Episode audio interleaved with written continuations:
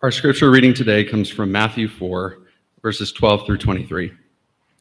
When Jesus heard that John had been arrested, he left Judea and returned to Galilee.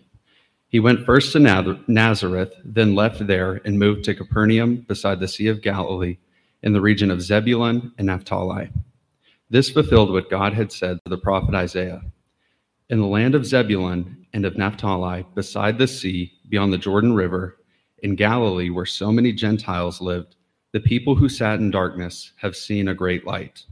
And for those who lived in the land where death cast its shadow, light has shined. From then on, Jesus began to preach Repent of your sins and turn to God, for the kingdom of heaven is near. One day, as Jesus was walking along the shore of the Sea of Galilee, he saw two brothers, Simon, also called Peter, and Andrew, throwing a net into the water for they fished for a living. Jesus called out to them, Come, follow me, and I will show you how to fish for people. And they left their nets at once and followed him. A little farther up the shore, he saw two other brothers, James and John, sitting in a boat with their father, Zebedee, repairing their nets. And he called them to come too. They immediately followed him, leaving the boat and their father behind. Jesus traveled throughout the region of Galilee teaching in the synagogues and announcing the good news about the kingdom, and he healed every kind of disease and illness. Please pray with me. Dear Lord, we come before you today in humility and gratitude. We thank you for the blessings you have given us and for the love and grace you have shown us. We thank you for the gift of our church and for the guidance and leadership of our pastor Ryan and for his family Amberly, Morgan, Ethan, and Reese. We pray for our pastor that you would continue to bless him with wisdom, strength, and discernment. We ask that you would give him a deep understanding of your word and the ability to communicate it in a way that reaches the hearts of those who hear it. We pray that you would give him the courage and boldness to speak the truth and that you would use him and us to bring people to Christ. We pray for our church and that you would continue to use it as a beacon of light in our community. We ask that you would bring people to our doors who are searching for truth and hope, and that you would use us to become a source of encouragement and support for them. We pray that you would continue to bless our fellowship and that the love and unity we share would be a testimony to the world of your love and grace. In Jesus' name we pray. Amen.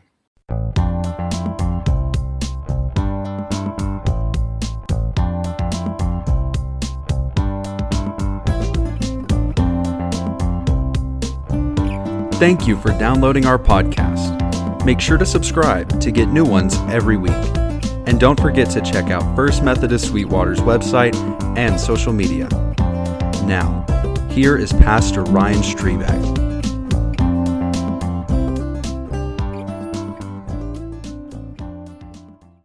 Thank you, Tyler, and uh, welcome again. As so often is the case in this congregation, uh, the prayers uh, and the songs sort of uh, bring messages all throughout the service. So we, we have, it could be said, we have multiple messages in our in our worship service. Uh, thanks be to God. If you catch me uh, from about mid-November to about the end of January in this season of my life, and you ask me to reflect on anything really, um, which is dangerous, you know, and don't you you, most of you are smart enough not to ask that. But if, if you do, I'm probably going to say something about little dribblers, little little third and fourth grade girls basketball. Uh, as a parent who gets to watch, and so many in our congregation are playing right now, and, and as the, having the privilege of coaching the last few years, it's just truly a remarkable thing to watch and observe. And we have a lot of fun. We laugh a lot at ourselves and uh, and at our coach. And so it's it's a great experience. But as I've been coaching through this season, I'm reminded. I was telling the girls at our last practice. I said, "Girls, we have had 12 practices together, that means we've had 12 whole hours to become basketball disciples. We, we are, we've had 12 hours. I mean, you think about 12 hours is a lot of time. You can cover a lot of ground in 12 hours. You, know, you think about you're going to teach material, you're going to teach a class, you're going to do something. I mean, 12, 12 one hour sessions is a lot of time. And, uh, and we needed that time because we started the season, you know, and some of us have never played before. Uh, some of us are rusty from the year. And so we, we got to get back in the shape of things. And I'm, I'm proud to say that, you know, our girls, whatever else we've done at the end of this season, we are, we have gotten better. Each girl's gotten better. And so that, and that's what, uh, being a, a player on a team is all about is improvement and learning to love the game, having fun, and and truly getting better. So, but it's proper that we would say that after 12 hours of something and that, and you know my practices are very rigorous, very well planned. So it's it's I mean there's a card every week where we don't we have no wasted time. And so we are truly, I think we can safely say that we're basketball disciples at this point. We are truly disciples. So uh, and then there are many other things that we see our, our kids that are up to. I look out at the congregation today, I see soccer disciples, uh, I see band disciples, choir disciples, and there are a lot of good discipleship going on in the community. And I've seen many of you in your environments, in your homes, in your workplaces, in your friendships, your relationships. I've seen many of you be caregivers to family members, and you are disciples of many trades, many vocations, many different ways of living. You are disciples. And so Jesus walks into our lives today, just like he walked in the lives of Peter and Andrew and James and John. And he is announcing to us that the kingdom of heaven has come near. And he is inviting us to become students, to become disciples, to become those who would risk our lives to follow Jesus into the light and into the life of grace. So Jesus arrives along the scene of Galilee, and it's just another day at the office for Peter and Andrew, for James and John and their father. They're commercial fishermen. This is their livelihood, this is their income, and they're busy fishing. And here Jesus initiates a conversation wherein he walks by and calls them to leave what they're doing in order to take up another type of vocation and for them to leave their nets and follow Jesus. He calls them to be disciples, followers, people that would walk in his footsteps, those that will follow and imitate Jesus along the pathway of whatever Jesus means by the kingdom of heaven. And so there's this great announcement that those who sat in the darkness had seen a great light. It's the fulfillment of prophecy. This region of the world, this region of Israel that had been sitting in darkness in the midst of exile, this was the first group of people to be dragged off into exile, especially the most educated and those who were community influencers. They got carried away to other places, and there was only a small group left behind, mostly peasants. And so when Jesus arrives on the scene and he starts there, it's very significant. He's ready to get the, he wants the light shining back throughout this area to let them know that God has not forgotten about you and there's still hope for you to grow and change and live this way of life. And so this is being announced to us. This is news that must be shared, it must be lived because the love of God insists that this is how it must be. It's an astonishing event. I mean, we could tell this story in so many different ways, and it's very staggering. It's very fascinating. Any of us that are that like our routines, we're used to kind of doing our Monday through Friday thing. We have our weekend rhythms. You know, for someone to walk in and disrupt our lives in this way is very staggering. And really, we can think of the calling of the disciples in this in this story that Tyler read for us. This is really Jesus' first miracle that he performs. Is he calls people to leave in faith into an unknown, something they really don't know what they're getting into fully. And they immediately, Matthew tells us, they leave their nets and they follow Jesus. It's a radical event. There's another miracle, of course, when they immediately leave their nets and follow Jesus. They're following Jesus in his words. They're hearing him announce things about the kingdom of God and repentance. They're also seeing him uh, act with works of mercy, bringing healing, bringing hope, and they're beginning to take that on as well. So they're following Jesus, we might say, in word and in action or in deed. This is, you know, traditionally in this environment, in this culture, what would happen is the rabbi student relationship, the coach, uh, you know, player relationship, the uh, teacher student relationship was always initiated by the student. So if I was a young Jewish male and I wanted to learn, I wanted to learn about something in particular, I had a certain academic interest a certain way of life that I wanted to attain to, I would go find a rabbi in the community or somewhere out in the countryside that, that was that was kind of ahead of me in that, and I would say, "Hey, uh, Rabbi so and so, I want to follow you. I want to follow you, and I want to learn what you know. I want to walk in your footsteps." You know, so if I walked into one of your offices and said, "Hey," I want to learn your trade. I want you to teach me the business that you're doing. I want you to teach me what it's like to be a teacher. I walked into your classroom say, okay, I'm going to observe you for the next two years, and I want to see what it takes to be a teacher. I'm going to shadow you. I want to become your disciple. That's how it worked. Jesus very unconventionally flips the script. And instead of waiting for people to come to him, he goes to them and he says, Hey guys, I want you to follow me, and we're going to do this a little differently. Instead of going and learning about a subject, I'm not going to make you better scholars necessarily right away. What we're going to do is I'm going to teach you how to fish for people. You already know how to fish. Now I'm going to teach you how to fish for people. And I mean, it's, it's all at once terrifying and exciting. And so you can imagine what was going through their mind fish for people. What is this going to be like? And so, this news of salvation that the light is shining in the darkness, this is work that needed to be done. And they realize they've been asked to follow, to jump into this mix. So, Jesus calls, Jesus invites, Jesus reminds the disciples this is a gift, this is an opportunity. It's not just growing in knowledge, but it's becoming the kind of people that draw other people into the same way that we're walking, the same way of salvation. This is uh, the way of life is disciples who make disciples. It's not just becoming disciples, it's becoming a disciple who makes a disciple. It's becoming a follower who draws other followers. So last week, when we were talking about discipleship, and we're kind of introducing that concept and talking through it, uh, we talked about baptism and the great story of Jesus' baptism and how all of our discipleship stories begin with baptism, as is appropriate, because the most important calling that we have in our life ever is the call to belong, the call to be children, call to be sons and daughters of God. And if we miss that call, then all the rest of them will never really make sense. They'll always feel just a little bit out of step. So we realize that we've been called by God to belong. And once we respond to that call, we are we are in the family, we're part, we're heirs of Christ, we're joining Christ, we're constantly going through life, learning and confirming uh, through our own hearts that we belong to God. And that's a lifelong journey, but that's what we start. That's what our baptism reminds us of. And so we think of it that way that, that that call that we talked about last week is a call to belong. The call that we talk about today, that we kind of see that Jesus is enacting here with his disciples, is the call to follow, the call to be a disciple, the call to be transformed throughout all aspects of our lives.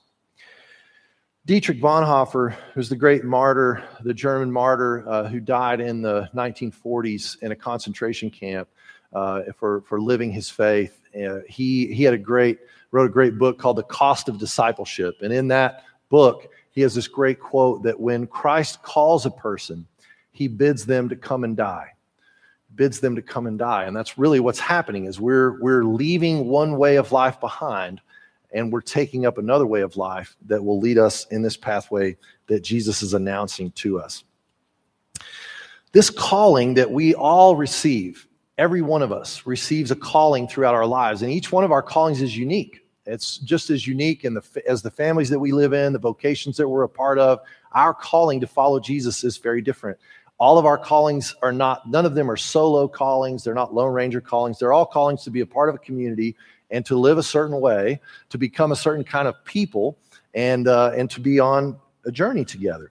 And I really like the way that I was reading uh, Susan Muto this week, who's kind of one of the uh, modern, at least in, in our in the American culture, spiritual masters, and she uh, has written extensively on human formation and discipleship. She's very steeped in the tradition of uh, spiritual formation. She's a spiritual director and I was reading one of her books this week uh, called The Narrow Way, where she reflects on what it takes for us to leave the life of the broad path behind in order to take up the narrow way of Jesus. And of course, when Jesus talks about that, this narrow way, uh, it can seem intimidating, uh, it can seem all kinds of things, but the, the irony is in following Jesus in the narrow way, is actually it doesn't bring more restriction. When we truly follow Jesus in what in, in, this narrow pathway, it actually leads to a life of more freedom, greater freedom, because we're free from the things that we typically fall in in slavery to, uh, even through our own just you know living for ourselves that we think will bring us greater freedom, but in reality brings us greater slavery. So when we open our lives and we begin to follow in the narrow way of Jesus, we find this wonderful freedom that we didn't know before and we can't know on our own. And so the way that Susan Muto talks about calling, it really stuck with me this week. And I'm so guilty of this, and we hear it all the time. But she says it's very important to remember that our calling, the calling on my life and your life, is not a commodity. It's not a commodity. It's not something that we, you know, buy or get or grasp and possess. It's not a commodity, but it is truly who we are. It is actually who we are. Our calling is our life. Our calling is not something that we can just figure out and live in one day or by going on one trip or doing one thing or one job. Our calling is lifelong, it's with us always. And we are either growing into it and embodying it and enfleshing it, working it out, or we're falling away from it and we're distancing ourselves from our life calling. And so it's she says it's never something that we accomplish, but it is rather something that we are forever achieving. I just love that. Our calling, the, the calling that Jesus has on all of our lives, is something that we're forever achieving. Are there significant moments throughout our life where we recognize that calling and there's this critical decision where we say yes or no? Absolutely. These critical moments are very important, but it's equally as important to remember that a calling is something that lasts a lifetime and it's something that's truly who we are. And so it makes sense that it would keep us busy throughout our lives. And so uh, that's a very important thing. One of the things I was thinking of when we talk about spiritual formation or spiritual disciplines or anything, or we think about third and fourth grade girls basketball, is uh, this is learning to distinguish and maybe think about things instead of thinking about things as trying. It's important to re kind of visualize that. It's more important to think about training, not so much trying, but training. It's not like, okay, coach, I'll try hard and I'll become a better basketball player. No, we're not going to worry about your try hard. We know you're all going to work hard, but it's training. The training is important. We're going to do this many sprints. We're going to shoot this many layups. We're going to do this many dribbles before we shoot free throws. And we're going to shoot this many free throws. We're going to do the three girl weave 10 times until we don't trip over one another. And we're going to do that. And it all has a purpose, but we're going to train. We're going to train. We're going to train. Discipleship in the way of following Jesus is the same way.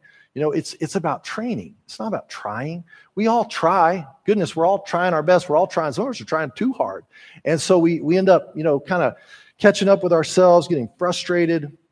It's about training.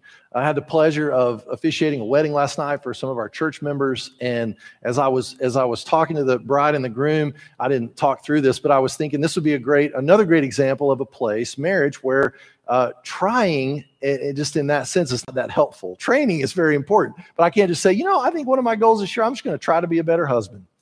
And if that's all I do and I just try, I, am probably just going to make the same mistakes that I've been making, and I'm just going to make them with greater speed because I'm going to try harder. So now, now I'm going to now I'm going to step on more toes. I'm going to do more things wrong. So okay, all right. But training now that's different. I'm going to train to be a better husband by I'm going to make it a point to say listen more than I speak in a conversation, or I'm going to say, I'm going to have this many conversations with my spouse about XYZ in over the course of three months or whatever. So that's those are training things. I'm going to talk to someone else who's 20 years ahead of me in marriage and ask for their advice, and I'm going to listen to them, and that's that's part of training. So there's things we can do.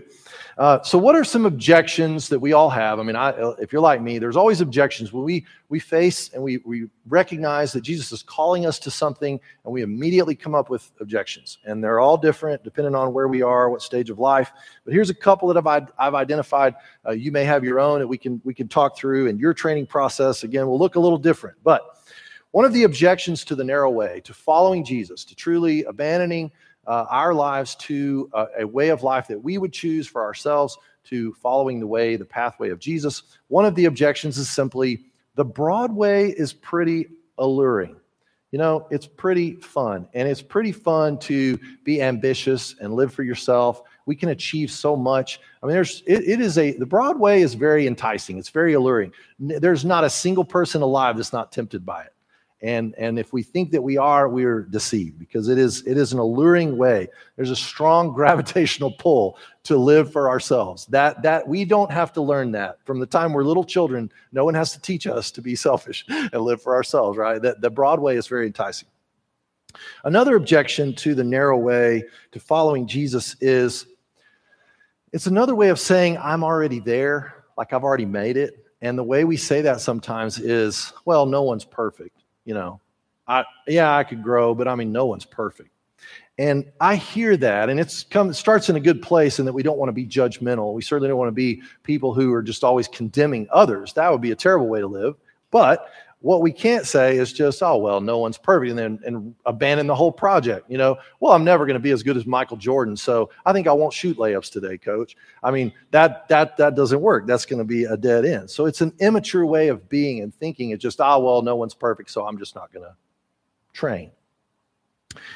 I think about this in, an, in, any kind of agricultural metaphor you want to think about, but just imagine, I mean, no one would respect a farmer who said, well, you know, I haven't, you know, I haven't been able to harvest a wheat crop on that field for 20 years, but hey, no one's perfect. Everybody has weeds. I mean, I've tried. I've tried really hard. I got my tractor out there. I drove through. I mean, I didn't bother to set anything. It was just sprinkling seed out on the ground. I didn't set the depth. I didn't check it.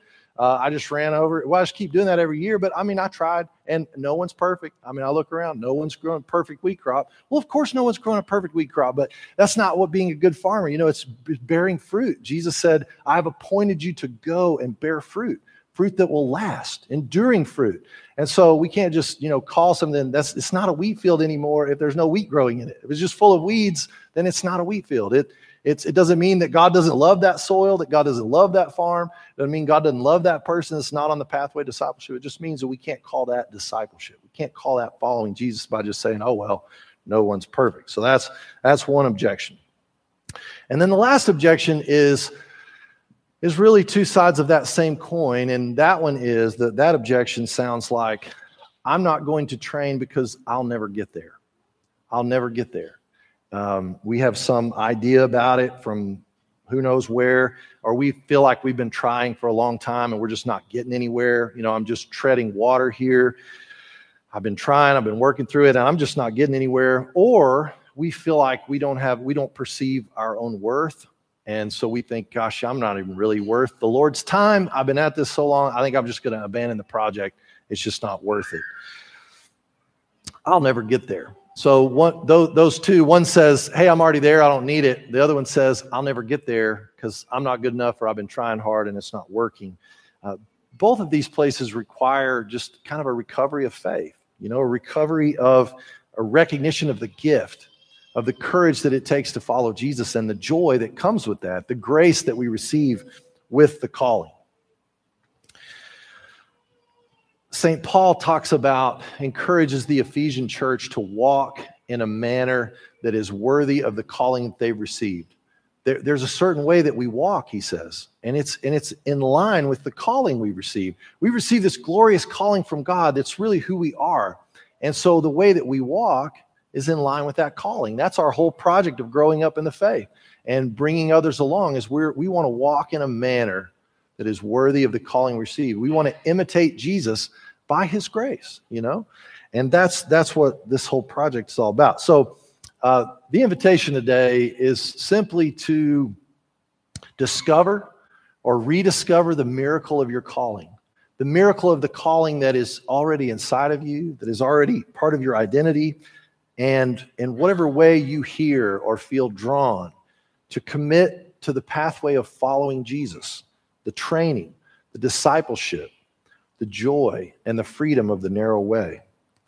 An invitation to hear the still small voice of God, to hear it again, maybe for the first time, for the four million and first time.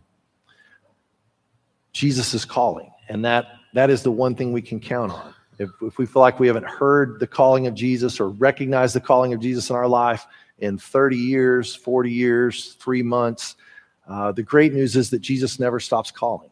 He doesn't abandon us. He doesn't give up on us.